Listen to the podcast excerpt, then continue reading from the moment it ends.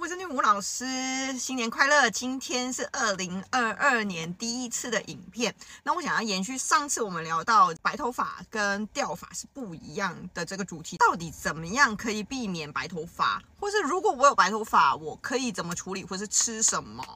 讲到吃什么呢？我想应该很多人都有听过什么黑芝麻啦，还有一些什么黑木耳啊等等的哈。其实我自己教课也好几年了，我一直跟学生说，其实中医它不是一个背诵可以学会的东西。其实你依照这原则，你就可以选择出类似的食材，然后也可以达到一样的功效，在你逛菜市场的时候就会方便非常多喽。上次呢，我们有聊到白头发是因为肾经外泄，呃。太多造成的，因为我们脑袋里面，我们叫做脑微髓海，在思考的时候，我们需要用脑髓，而这个脑髓是肾经去化生成脑髓，然后我们才可以去思考。当我们脑袋一直没有办法关机，一直在思考的时候，它会消耗很多的脑髓，很多的肾精，但是肾的精华。在肾最健康的状态下，它应该要守在肾里面的哈。假设这两颗肾，它应该是在这两颗肾里面，它不能一直把肾精输送到脑袋，然后一直消耗，一直消耗，那是不行的。所以最好的情况下，应该是我们在用脑的时候，诶，它输送上去用用用。好，我现在下班时间了，我关机，好，关机呢，这个肾精就回到你的肾，哈，两颗肾守在里面。这个哦才是一个正常的状态，但是呢，肾经外泄的意思是说，你的肾经一直往脑袋那边送，一直在想啊，不管想小孩也好，想工作也好，脑袋就是停不下来。那像这种状况，你肾经会一直往上输送到脑袋，所以你肾里面的精华会越来越少。这个我们叫做肾精啊外泄哈，照理说它应该要守在里面啊，所以呢，我们第一件事情应该要注意学会这个脑袋的关机。那第二个就是说，好，我的肾经一直外泄，那我可以吃什么？哈，在古中医里面还有一句话叫做“发为血之余”，哈，所以很多人呢会说，诶，头发是血多出来的部分就会化成头发。在古中医的阴阳理论来说，其实它是通的，因为呢，我们会把身体的上面跟下面。分上面是上阳分，下面是下阴分。那这个下阴分呢，它主要处理是阴血的部分哈，所以我们又叫做阴血消化系统。那所以你可以想一想，腹部这个地方哦，它是一个制造血很重要的一个区块。那肾是在里面其中之一，所以呢。肾经其实会跟这个阴血有非常大的关系。那当然，很多人以为哈肾是跟水有关系，其实不是的，它跟阴血也是非常非常的相关。所以，当我们在处理肾的时候，其实不是只有所谓的治肾或是治水哈等等的，你会发现效果其实没有很好。比如说，现在常听到我们去补肾经，它所谓的肾经是什么菟丝子那些，其实不对。那我们应该要补的是什么？下阴分的阴血。那这个阴血是什么呢？《黄帝内经》告诉我们，阴血是从三个部分组成的，一个是精华的精，然后再来是精液，哈，两个部分。而食物的颜色呢，它会决定营养，它会往哪边跑，哈，所以。越是浅色或是越是鲜艳的颜色，它会越往上面的阳分跑。我们刚刚说上面是阳分，下面是阴分。越是深的颜色或是越是暗黑的颜色，它会越往阴血分跑。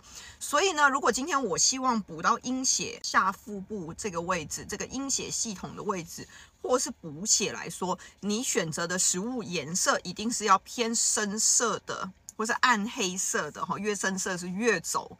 阴血分的。那除了颜色要深色以外，另外一个就是精、精液三个部分怎么去补？精哈，所谓精华的精，其实大部分的一些偏蛋白质类的那种食物呢，都是比较偏是补精，或是偏甜味的东西哈，有所谓的补益作用，它都是比较偏补精华的精。所以，如果今天你想要补阴血分的这个部分，补肾精的话，其实你可以选择颜色比较深或黑色的，然后偏甜或是蛋白之类的。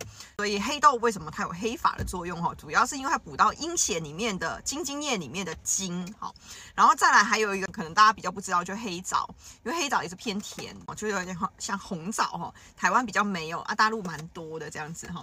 那黑枣呢，它也是入阴血分，而且是偏甜，就有补益作用，它也可以补到。精华的这个精的部分。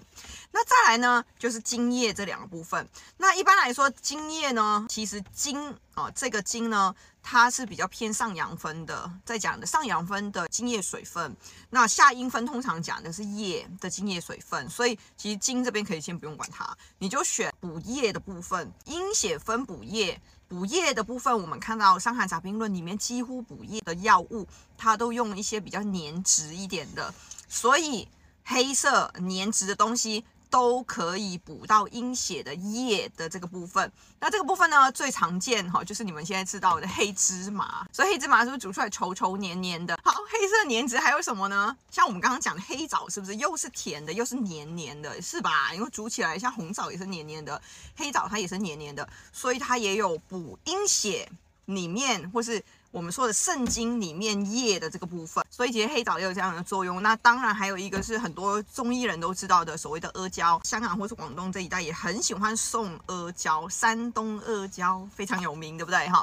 那当然它的药性来说，通常用来止血，但其实如果你是平时食用来说，它也是黑色黏黏。它也可以补到阴血或是肾经的液的这个部分，所以呢，各位在学习古中医的时候呢，不要只是去背这一些吃什么。其实我通常会比较建议同学要学习是它的大原则，什么东西是可以黑法，我只要选择黑色的或是颜色比较深的，然后它是有甜甜的或者蛋白质，它就会补精。